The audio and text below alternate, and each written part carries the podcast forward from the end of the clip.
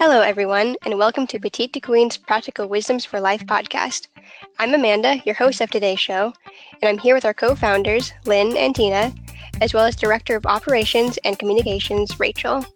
Today, we'll be discussing whether money can buy happiness. So, can money buy happiness? Why or why not?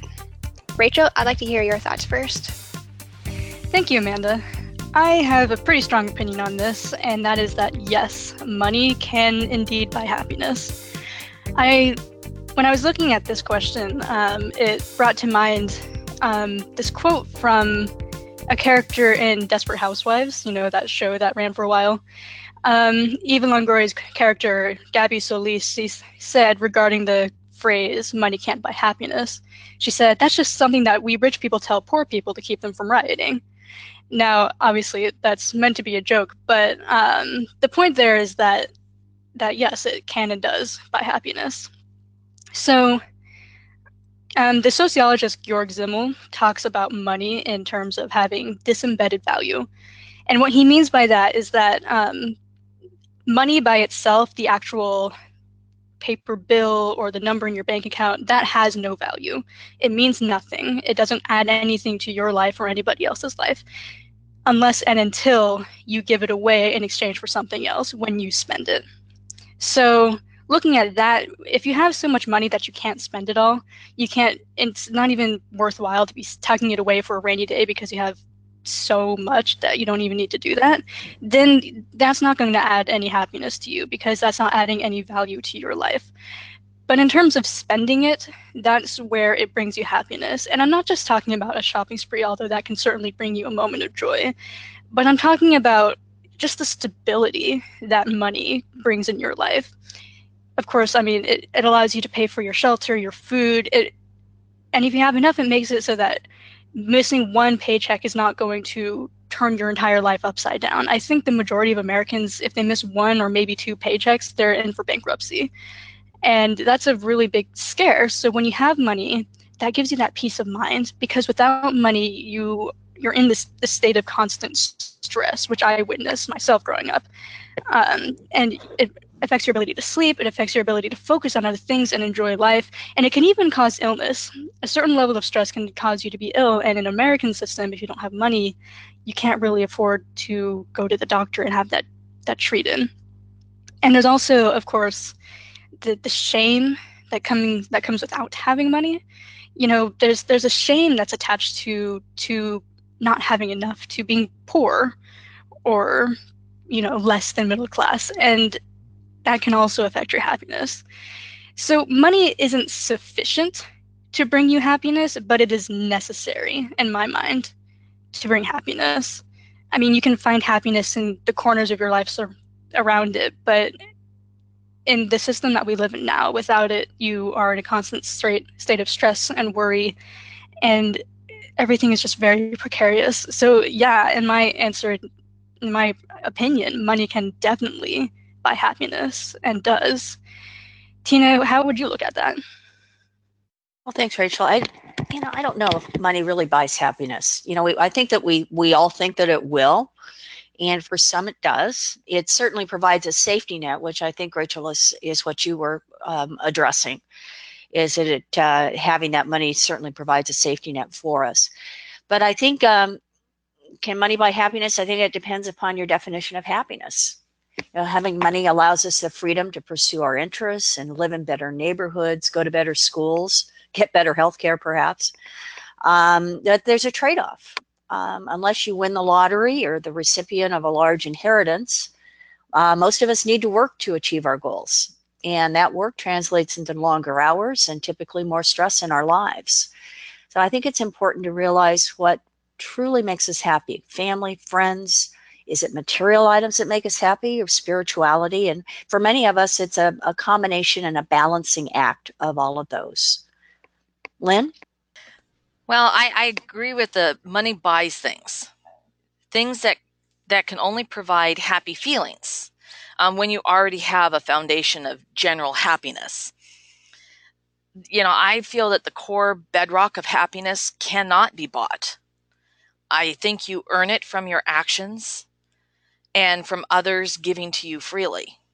Um, I think you need to have a genuine uh, appreciation of the people and the places around you to be able to embrace happiness.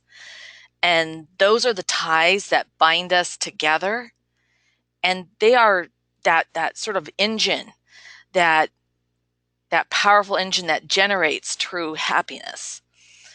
So I think about it this way, that money can buy, you know, a wonderful vacation, but the happiness in that during that vacation, it comes from sharing that vacation with the people you care about. So that's my twist. Thank you for your thoughts on this subject. Where does having money help? Lynn, what would you say? Well, and I think, Rachel, you brought up a lot of these things. Money provides peace of mind. It provides you the ability to express yourself, and it can help create opportunities. Um, peace of mind can be purchased easily by just getting life insurance, and that way you are ensuring that your loved ones have the financial means to see them through a difficult transition if you die. You know, that's a huge piece of peace of mind, right? Right there. Uh, you can express yourself in the things that you purchase, you know, whether it's for yourself, for your appearance, or for others, um, and expressing your feelings for them by, by the gifts that you give them. Um, you can create opportunities. Um, This is opportunities for education, and, and this can even be little things like just taking um, some extra classes for yourself, whether it's a, a knitting class or a pottery class or karate.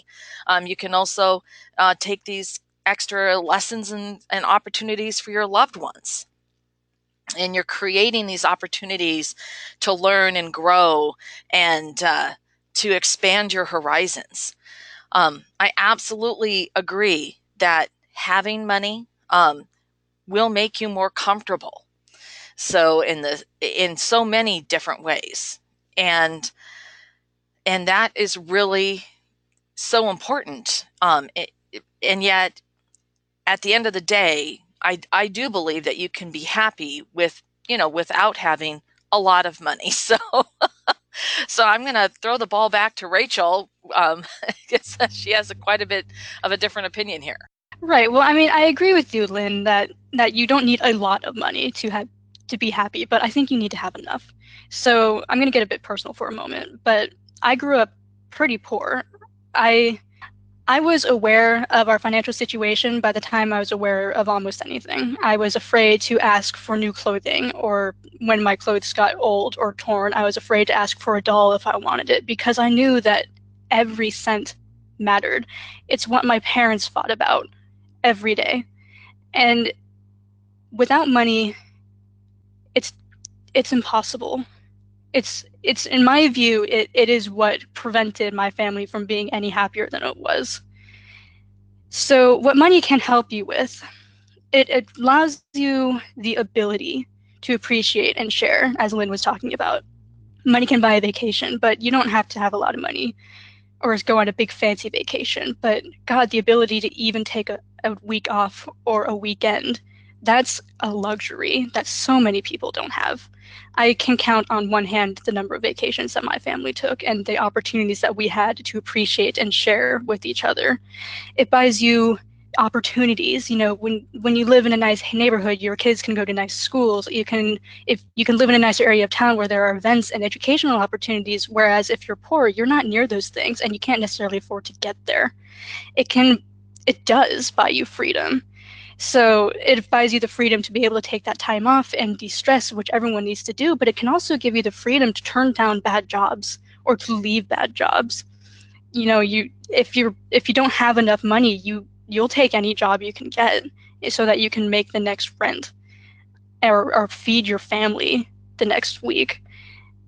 When you have enough money, just enough, then you can you can be pickier about the way you spend your time. It's a lot of time that you spend working.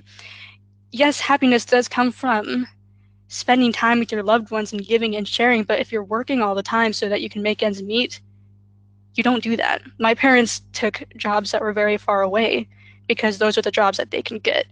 And I barely saw them. I mean, I saw them enough. I loved them and we were happy in our own ways, but we did not have those times to appreciate. And in my opinion, yes, money buys comfort, but you need to be comfortable before you can really be happy. Tina, would you like to follow up there? Sure. So I'm going to go back to the question, where does money help? And I think, once again, I think money helps because it does provide a safety net. And that talks to uh, to all of those points that you were making, Rachel, and uh, certainly Lynn. Um, there are always going to be bills and financial obligations that need to be met on a monthly basis, and it takes a large responsibility on us to be able to budget and fulfill those obligations. Sometimes circumstances throws us a curve, and we need to juggle and figure out how best to meet those obligations, and that's extremely stressful.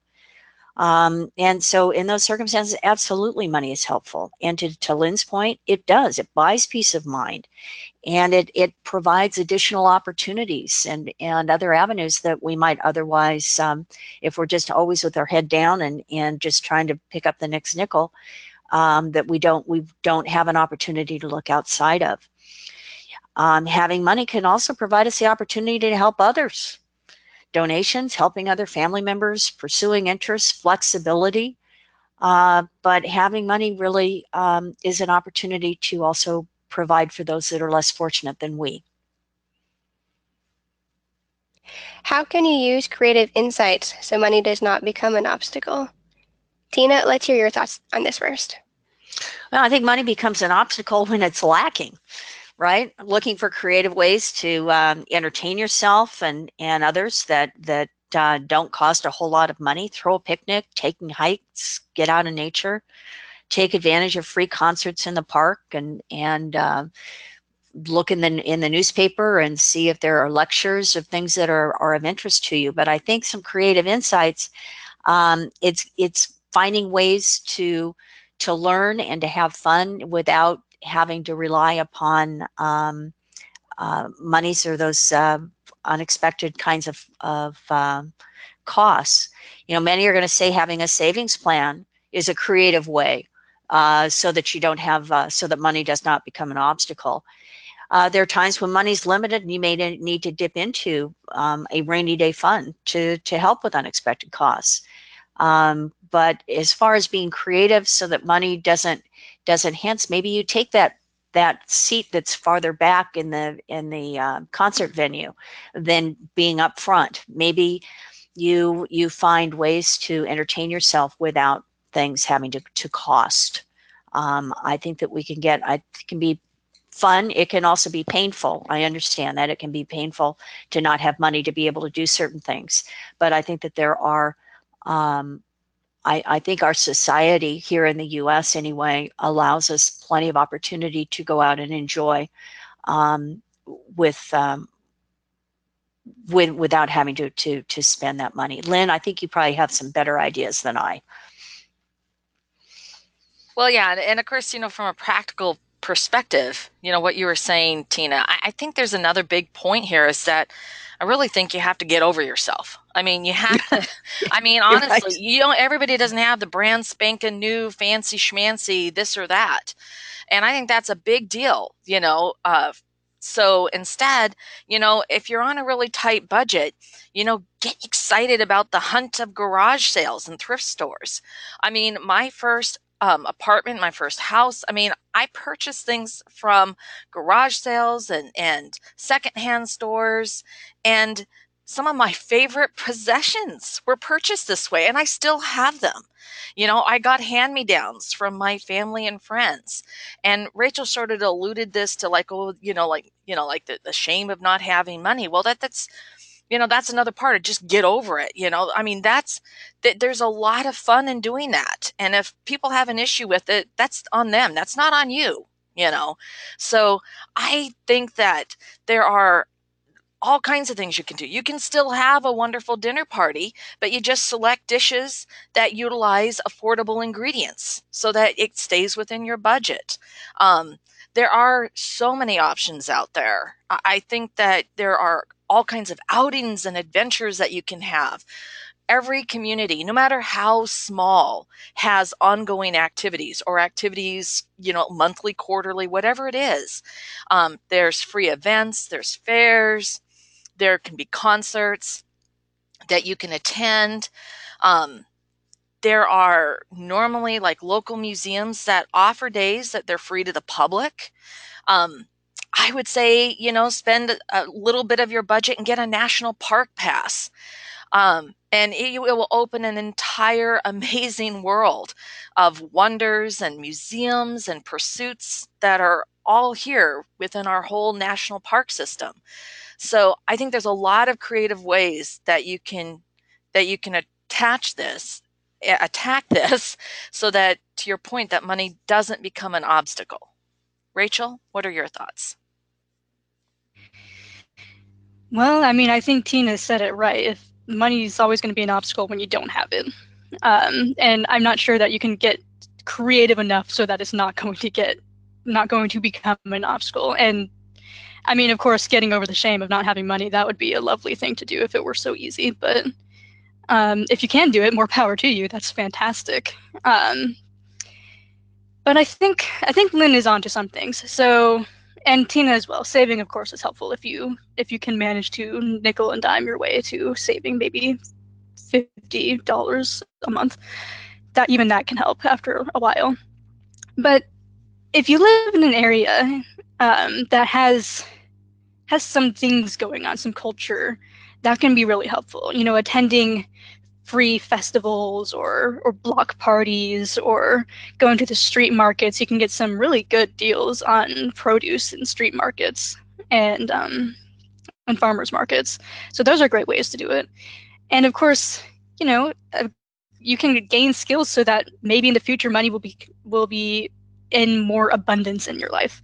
So what I've done is I've um, used my library account to access a site such as lynda dot com, where I've been able to learn new skills and add those to my LinkedIn, and I can add them to my resume and say, look, I know how to use P H P or C S S or whatever it may be, or whatever skills. There are many skills that you can access through your library, for example. And that can be a great way to to maybe get yourself in a position where where you are are a little more comfortable. You might also be able to make some things that you already do a little bit profitable. So uh, Lynn was saying things about going antiquing or or going to garage sales. That's actually a good way to make a, a bit of spare change if you can invest in the in the products that you'll need. So you can buy an old teapot and really fix it up or paint it and then sell it for a little bit of money at, at your local flea market or or on Etsy or wherever. And those can be some fun ways to to kind of close that gap there. So um, yeah, th those are my ways. There's no no real finagling your way out of the obstacle, but those are some ways to kind of make it a bit easier. You know, Rachel, I, I had one thing that I that I don't think that that on any of us have, have touched on, and another great thing to do is to and to get out. I think Lynn said get get over it or get get outside of yourself, and that's to volunteer. Go down to a local shelter and volunteer your time, and see. There's no no better way of giving of yourself than your time to those that are in need. And and it's a way to bring things back into perspective, because as much as we may as individuals feel that we're lacking something, or for us we can't buy something, but you, you volunteer your time at a shelter and see what people just are, are what little people exist on. Um, and I think it is a, a way to to to bring perspective back to our own lives. Thank you all for your ideas and insights. This is really great. We have time for one more question, and it comes from Lexi in Durango, Colorado. Lexi asks, while I'm on a tight budget, every week I have what I call play money. What are your suggestions so I can get the biggest happiness bang for my buck? Thank you for your question, Lexi. Lynn, what are your suggestions? um, you know, I, I think it's, what do you like to do? Um, and what, or what do you like? What's your passion? Um, what would you like to learn?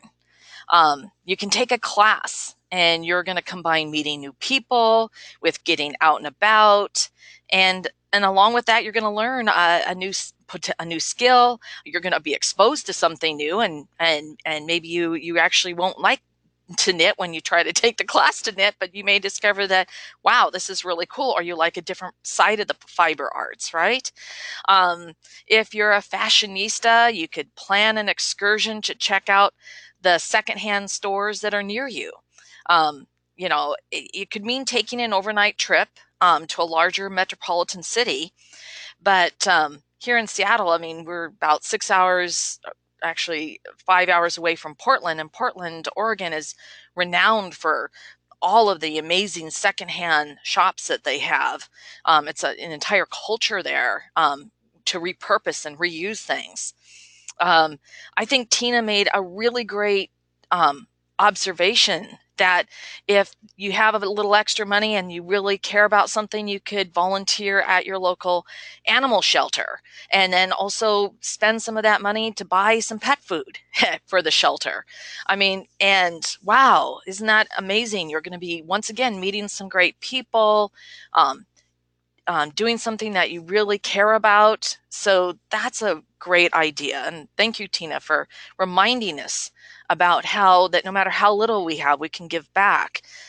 And I brought this up before, but if you like anything about being outdoors, um, nature, if you enjoy history, um, going out and visiting, um, you know, your state and your national parks is just tremendously rewarding. And it it's just a great way to start exploring and um, spend a little bit of that, that play money that you have. Uh, Rachel, what are your thoughts? Well, Lexi, first of all, I want to commend you for being able to budget uh, around having a little bit of play money each week. I think that's really important to to de-stressing, unwinding, and just having a better work-life balance. So uh, kudos for that. So how you might stretch that, that dollar. Uh, again, we could go back to the free events or festivals, or as Lynn said, there are some certain days or afternoons that museums are um, free to the public, and those are great to take advantage of. I would suggest that you do the free things first. So maybe bike around town, or, you know, get out to that park or wherever it may be. Find the things that you can do for free and see how much you like those. Uh, I'm sure that it'll be great fun, and keep keep budgeting that play money so that you can save it up to, over a little bit of time to for a big splurge. Maybe you go to a, an amusement park, or you take that overnight trip to another city, or whatever it may be, whatever your idea of splurging is. Um, but that that will give you a big bang. And in the meantime, like I said, you can do all those free things, going to, to the music festivals, or as Tina brought up and Lynn highlighted, volunteering. You can even volunteer at these festivals and paint children's faces if that's something that you're able to do. And that, that can be some good fun. So, you know, there are a lot of opportunities there. Tina, what would you say to Lexi? I want my face painted. I would say it's a really personal question, Lexi. You know, play money. You know, maybe you want to reinvest in yourself, um, and again, create that rainy day fund that I mentioned earlier. Um, if you've had a particularly good week, treat yourself to a massage, or maybe a spa, a spa day. You can treat yourself to a nice meal, or a concert, movie. You know, I'm not sure that um, biggest the biggest happiness. I think that's that's a very personal thing as to um, what your what makes you the happiest. Um, but back to the, the idea of donating to uh, that play money for a favorite cause. I'll tell you what is really might give you a whole lot of satisfaction is um, if you're out having dinner or lunch somewhere, surprise a fellow diner, and that's dining with a uh, like a single parent dining with a child. Pick up their tab without them knowing about it. I mean, how how great would that make you feel? So lots of lots of different uh, different ways to. Um, But and and as as Rachel said, good for you for having a little bit of play money at the end of every week. That is dynamite. Thank you, Lynn, Rachel, and Tina for your great suggestions. I hope they help Lexi and anyone else with a tight budget looking to enjoy every cent of their play money. We want to thank all of our members and guests who joined us for today's podcast. Next week will be another terrific dialogue at Petite de Queen. If you have a question or would like to suggest topics for discussion, please email us at jointheconversation at petite de queen dot com.